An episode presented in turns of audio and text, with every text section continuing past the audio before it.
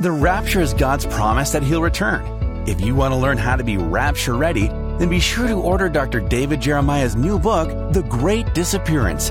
This fascinating glimpse into the next event on God's prophetic calendar is available for a donation of any amount to Turning Point.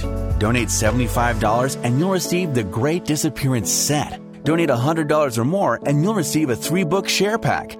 Get yours today at david jeremiah dot c a.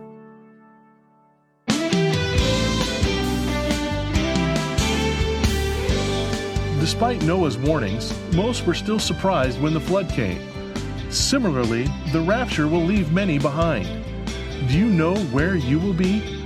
Today on Turning Point, Doctor David Jeremiah considers the dangers of embracing the world's corrupt values and being caught unprepared for Christ's return. Listen as David introduces the conclusion of his timely message, The Noah Factor. And thank you for joining us today for the beginning of a new week and the completion of a message we started on Friday. Well, we have a book we want to tell you about. It's The Great Disappearance. And uh, we'll send this book to you for a gift of any size. And all you have to do is send your gift, send a note to us asking for the book, and we'll send it to you. It'll be on its way to you as soon as we get your request. We want you to have this. If you don't have it already, we'd love for you to have this book for your library, for your own resource, for your reading, for your sharing, for your growth and encouragement in the faith, and for your protection in these days when so many things are flying around. So um, let us send this book to you. You can send us a gift, and we really are serious when we say a gift of any size. Obviously, we'd like you to be as generous as you can be, so you can help us as much as you can help us. But we are very serious about sending this gift to you, no matter what size your gift may be. There's a study guide for this series and a series of uh, C Ds that you can get. I'd love for you to do that. I think this will be a very important uh, addition to your library. So get the study guide, get the C Ds, and do your own study, lead your own group. And when you do that, you will be able to uh, see this truth begin to take over your life. That's my hope. Well, let's begin our discussion. So get your Bible, take some notes, and let's study God's Word. How easy it is for us to ignore the warnings that people give us about danger ahead. People who have visited most of America's parks say that Glacier National Park is the most beautiful. A showcase of melting glaciers, breathtaking valleys, alpine meadows, lakes in northern Montana. But since the park started keeping records back in nineteen thirteen, two hundred sixty-four people have died in the park, many of them due to sheer carelessness. John G. Slater was a summer employee of the park in the nineteen sixties. He recalled that all the workers were shown a film entitled "The Mountains Don't Care" about the dangers they might encounter at Glacier. But he said the movie didn't make much of an impact on anyone because it didn't make one on me. I was young enough to think I was bulletproof, and I found it inconceivable that anyone could get hurt and that nothing could ever happen to me. He learned his lesson after a nearly fatal experience on Mount Clements, but he lived to tell about it. Not so, everyone. At the same time, three summer workers decided to climb one of the mountains close to their rooms. The three started climbing, but they yielded to the temptation to leave the path and head vertically up the side of the mountain. Suddenly, two of the hikers heard a scream, and they turned just in time to see their friend fall more than a thousand feet to the rocks below. There's a book called Death in Glacier Park, and it says, supervisors make every effort to impress upon summer employees that Glacier has a wide range of unique hazards, including snow bridges that conceal crevices in the ice, ledges that can give way underfoot, and wind-created slabs of snow that can break free and become deadly avalanches. Warnings often go unheeded, however, in the face of peer pressure. The problem of carelessness can be seen far beyond Glacier National Park. So many people around us are ignoring the spiritual warning signs because they feel they're bulletproof. It's inconceivable to them that anything cataclysmic could ever happen to them. Peer pressure seems stronger than prophetic pressure, and a careless attitude has swept over our land. Peter, I think, must have been thinking about what he heard Jesus say on the Mount of Olives when he wrote, "Scoffers will come in the last days, walking according to their own lusts and saying, 'Where's the promise of his coming?' For this they willfully forget, that by the word of God the world then that existed perished, being flooded with water." Peter said they can mock all they want, they can joke all they want, but they forget this happened before. There was another time like this when they mocked all the warnings. For one hundred twenty years they listened to the old man preach and didn't do anything. But the day came and the door closed and the flood started. Cavalier generation. Careless generation. Are you getting this? Is this resonating with you? We may not be in the middle of it, probably not at the end of it, but for sure we're at the beginning of it. Here's the third one. This one is more visceral than the other two. A corrupt generation. Genesis six, eleven, and twelve says, and this is at the time of Noah, "The earth also was corrupt before God, and the earth was filled with violence. So God looked upon the earth, and indeed it was corrupt, for all flesh had corrupted their way on this earth." The word corrupt is in that passage three times. And Genesis six five says, "The wickedness of man was great in the earth." Now, first of all, it was a great wickedness. And this speaks of the intensity of it. It was full grown with no regard for right or for God. Secondly, it affected every intent of man's heart and every intent of the thoughts of his heart. And thirdly, man was only evil. If man had a choice between right and wrong, he always chose the wrong. Finally, he was continually evil. Only evil continually. There was no lull in the steady storm of his sinning. He lived in sin all the time, describing the days before the flood. Let me put this another way. I kind of wrote this so that I could say it this way. In the days of Noah, it was not just that man's thoughts were evil, but that he intended his thoughts to be evil. And it wasn't that just some of his thoughts were evil, but that every single one of his thoughts were evil. And it wasn't that his thoughts were good sometimes and evil sometimes, but that his thoughts were evil all the time. Nowhere in the pages of the Bible is there a more complete definition of the doctrine of total depravity. To most people, total depravity means that people are as bad as they can possibly be. That has nothing to do with total depravity. That is not true, of course. Given the finite circumstances of our lives, that we have civil laws and social and religious restraints, each of us could undoubtedly be much worse than we are if we chose to do so. What total depravity is, is the idea that sin affects the total person.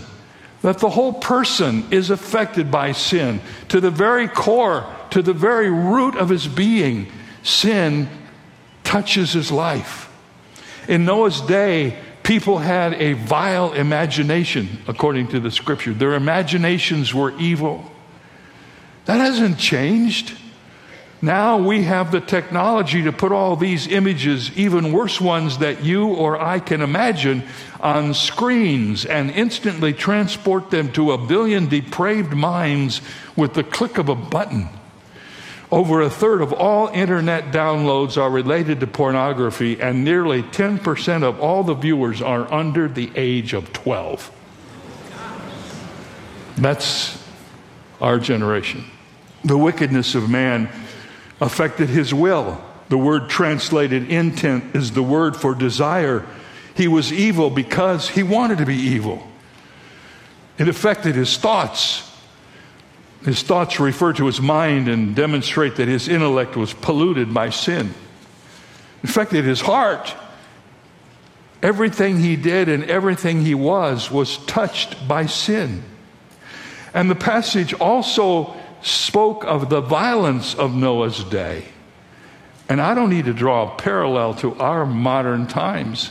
Maybe more than anything else, that's what we see that just makes us wonder, where are we? We watch people go into stores with sledgehammers and break open glass cases and sweep all of the stolen goods into a bag and walk out, and nobody even touches them. And that's not just happening in one city or in one place. It's happening all over the United States. Theft and violence is so desperate in many of our commercial centers that big stores that we've known from the day we ever knew about a store are closing their doors because they can't afford to stay open. Billions of dollars are being lost in the net worth of places like Target and even breweries that we wouldn't mind so much if they did go out of business. But anyway, what's going on today in the whole world of our existence is very much like what it was in the days before Noah. I was shocked and chagrined, as you were, on Memorial Day when some of our military heroes were beat up by a group of teenagers. I mean, I could come here with ten stories from the last two weeks, and I would have leftover stories to tell you about what's going on in our nation, the violence that's happening. And there's nothing funny about it. There's nothing to laugh about it. But it did remind me of something. I don't know if you guys remember the Kingston Trio. Do you remember the Kingston Trio? They had a little take on this in one of their songs. I just remembered this, and I found the words. Here we go. They're rioting in Africa. They're starving in Spain. There are hurricanes in Florida, and Texas needs rain. The whole world is seething with unhappy souls. The French hate the Germans, and the Germans hate the Poles. The Poles hate the Yugoslavs. South Africans hate the Dutch. And I don't like anybody very much. I mean, that's kind of the way people look at life. And all the stuff going on all around us, all this violence, all this hatred, and people just give up. And they just say, I can't do anything about it, so what? Just live with it. And that's the world we find ourselves in. Violence, you see, always comes from uncontrolled wickedness. Violence doesn't start it. Violence is the end of it. When there's no righteousness in your heart, there will be wickedness in your life. When sin is the most important commodity to an individual, he's willing to pay any price for it. The scripture says the earth was filled with violence. Murderous assaults were bathing the world in blood, and nowhere was there immunity from this war on human life. It is little wonder that God's heart was grieved as he looked down from his heavenly vantage point and decided to do a do-over on the earth. Noah's generation, like ours, was cavalier and careless and corrupt. And finally, they were caught off guard. Matthew twenty-four thirty-nine says, and they did not know until the flood came and took them all away. So also will the coming of the Son of Man be. Jesus went on to say in Matthew twenty-four, as the days of Noah were, so also will the coming of the Son of Man be. Now watch this. Then two men will be in the field, and one will be taken and the other left. Two women will be grinding at the mill. One will be taken and the other left. Can you think of a more vivid way of describing the rapture? Two people working side by side in a field. One is taken and the other is left. Two women grinding grain. One is taken and the other is left. The word taken is the Greek word paralambano. And just two days later, Jesus used that word in the upper room. He told his disciples, if I go away, I will come again and receive you unto myself. And the word receive is the word paralambano. The meaning is to take to oneself. In other words, Jesus said that during times resembling those of Noah, he would return, and some people would be taken or received. And two days later, he used the same word. He repeated the point to his disciples, I will receive you. I will take you unto myself. Remember, John fourteen is one of our primary rapture passages. I've read other explanations for our Lord's words about some taken and some left, but I can't get away from the plain and straightforward implication of the rapture. If these verses were talking about the second coming of Christ at the end of the tribulation, or about people being taken away in the judgments of the tribulation, why would life be going on as usual, eating, drinking, marrying, and giving in marriage, living carelessly and with a cavalier attitude? People are going to be caught off guard. Look at this entire passage and notice the first and last sentences. Here we go. Matthew twenty-four, thirty-six to forty-two. But of that day and hour, no one knows, not even the angels of heaven, but my Father only. But as the days of Noah were, so also will the coming of the Son of Man be. For as in the days before the flood, they were eating and drinking and marrying and giving in marriage until the day that Noah entered the ark, and did not know until that day that the flood came and took them all away, so also will the coming of the Son of Man be. Then two men will be in the field, one will be taken, the other left. Two women will be grinding at the mill, one will be taken, the other left. Watch therefore, for you do not know what hour your Lord is coming. Jesus began the passage telling us that no one knows the day or hour. He ends on the same note by telling us we do not know what hour the Lord is coming. Jesus said we must watch and be ready. Right now, the door to salvation is wide open, just like the door of the ark was wide open for one hundred twenty years while a man faithfully preached repentance and told the people what they needed to do. The question is, are you ready to enter the ark? Are you ready to walk out of the darkness into the light? Are you ready should Jesus come in the next instant? One of the interesting things about the original ark was the fact that it only had one door. There was not a door above for the birds to come in, nor a little hole in the floor for the humble creatures of the earth to creep in, nor a big door for the elephant to lumber in. There was just one door. And everyone that was saved entered that door. The great eagle swooped out of the blue sky and entered in that door. The little wren hopped to safety through that door. The snail crawled slowly through that door. Noah and his wife, Shem, Ham, and Japheth, and their wives, all alike, entered that door. There was only one door. And Jesus said, I am the door. If you want to get into the ark of salvation, you have to come through Jesus Christ. There's not an upper door and a lower door and a middle door. There's one door. When I was growing up, we had a little chorus we used to sing. I'm not going to sing it because it would ruin the whole sermon. But here's what the word said. One door and only one, and yet its sides are two. Inside and outside. On what side are you? Isn't that a powerful thought? One door. Only one way to safety. One way to escape the coming judgment, and that's through Christ. You can say, well, I don't believe that, Pastor. Well, that's all right. You don't have to believe it, but it's true. You cannot make it untrue by saying you don't believe it. It's true whether you believe it or not, and you may not believe it now, but one day you will. If you wait and you don't ask Jesus Christ to come into your life and enter the ark of salvation, you will be left as were the people in Noah's day when the flood came. Perhaps you've heard the stories of Muslims around the world having dreams that eventually lead them to Christ. One missions organization told of an Islamic man named Ladi who felt unsatisfied with his life, and he prayed, God, who are you? Tell me the truth.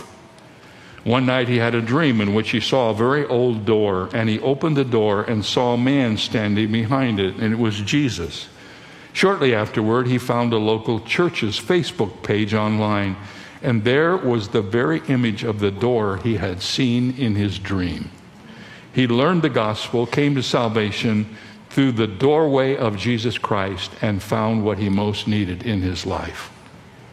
Without Christ, You're living in the days of Noah, cavalier, careless, corrupt, about to be caught by surprise.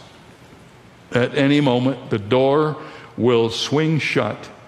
The Lord will come for his church, and you will be left behind. The carpenter of Nazareth and the preacher of Galilee says to you with all the amazing grace in his heart, I am the door. And the Lord said to Noah, come into the ark, you and all your household, because I have seen that you were righteous before me in this generation. I've been studying the Bible for a long time, and I just had a wonderful conversation with my friend Rob Morgan about how we can read the Bible and study it for all these years and then find something that so excites us that we should have seen it before, but we didn't. So here's what I found. Did you know that the first time the word come is in the Bible is in this passage I just read, when the Lord said to Noah, come into the ark? Do you know one of the last times it's in the Bible? In Revelation twenty-two seventeen. And the Spirit and the bride say, come. And let him who hears say, come. And let him who thirsts come. And whoever desires, let him take the water of life freely. The Lord said to Noah, come into the ark. And between that time and this time, the word come is in the Bible six hundred times. And the last time, it is come and receive Christ and escape the judgment that will fall on this earth. This is the invitation that comes from this passage. This is the message that God wants us to receive. He's not interested in us just being caught up in all the violence of Noah's day and all the violence of our day. It's an important context for us to see that we're living in a time not only of judgment, but listen, we're living in a time of opportunity. God is giving us the opportunity. Can you imagine all the people who listened to Noah preach for all those years, some of them every day, maybe for their whole life, making fun of him, mocking him, and finally the door closed and the rain came, and how foolish they must have felt that they never listened? Oh, we should have listened to Noah. We live in such an opportunity. Preachers like this one stand up and say, Jesus is coming back. The season we're living in would make us believe that it won't be very long before he returns. Are you ready? Have you walked through the door of salvation? Have you accepted Christ? He said, I am the way, the truth, and the life, and no one comes to the Father except through me. John chapter fourteen. So I just beg you and urge you to think seriously about that, and maybe today can be your ark day.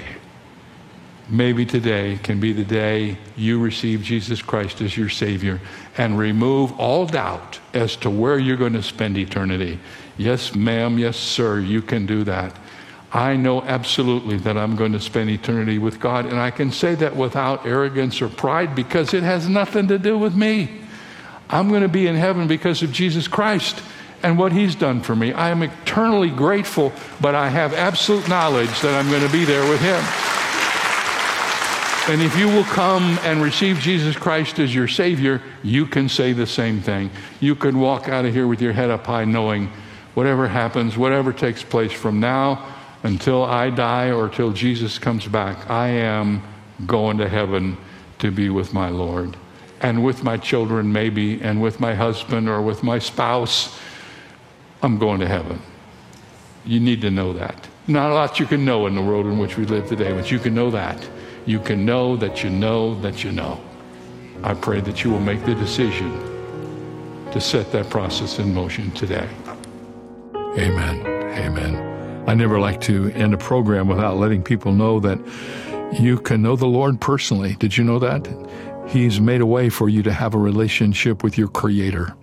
The Lord Jesus Christ died on the cross for your sin. He wants to give you the gift of eternal life, which he provides for everyone who will confess their sin and ask Jesus Christ for forgiveness and accept him as their personal Savior. This is a decision you make. I'm going to become a Christian. I'm going to put my trust in Christ. I'm going to invite Christ to take control of my life. and he will do that. You can make that decision, and you can tell the Lord that anywhere you are through a simple prayer. Invite him to come and be your Savior. And then tell somebody what you've done, somebody you know who's walking with the Lord, so you have a partner in your journey. And uh, it will be worth it all. I, I trust that you will make that decision today. And we'll see you right here tomorrow for the next edition of Turning Point. On this good station, we'll be here. Hope you will be too.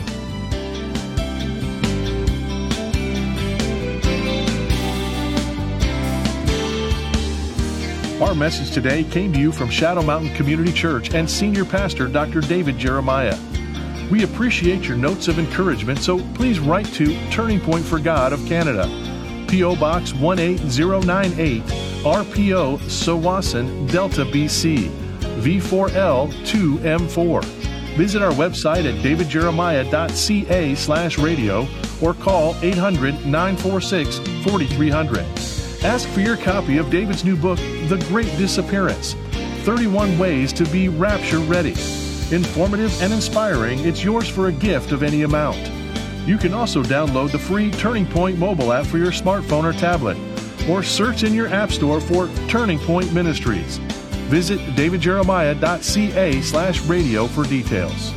This is David Michael Jeremiah. Join us tomorrow as we continue the series The Great Disappearance on Turning Point with Doctor David Jeremiah.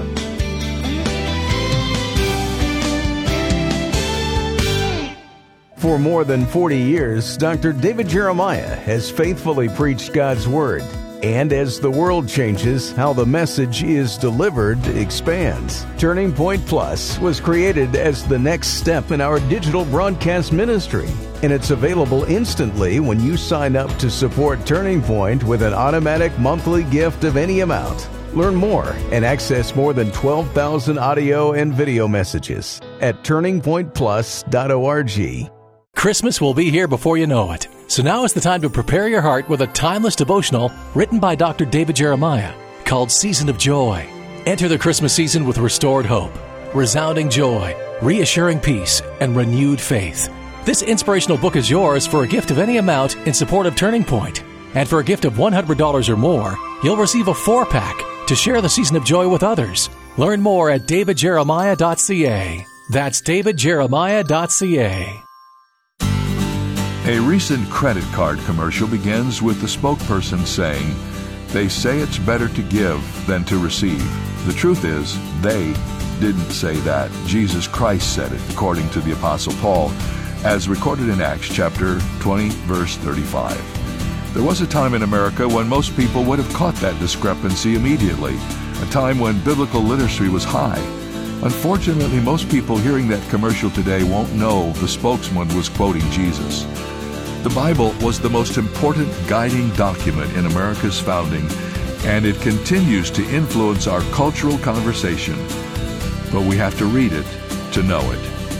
And this is David Jeremiah encouraging you to get on the road to new life. Discover God's Word on Route sixty-six. Route sixty-six, driving the Word home. Log on to route sixty-six life dot com. Start your journey home today.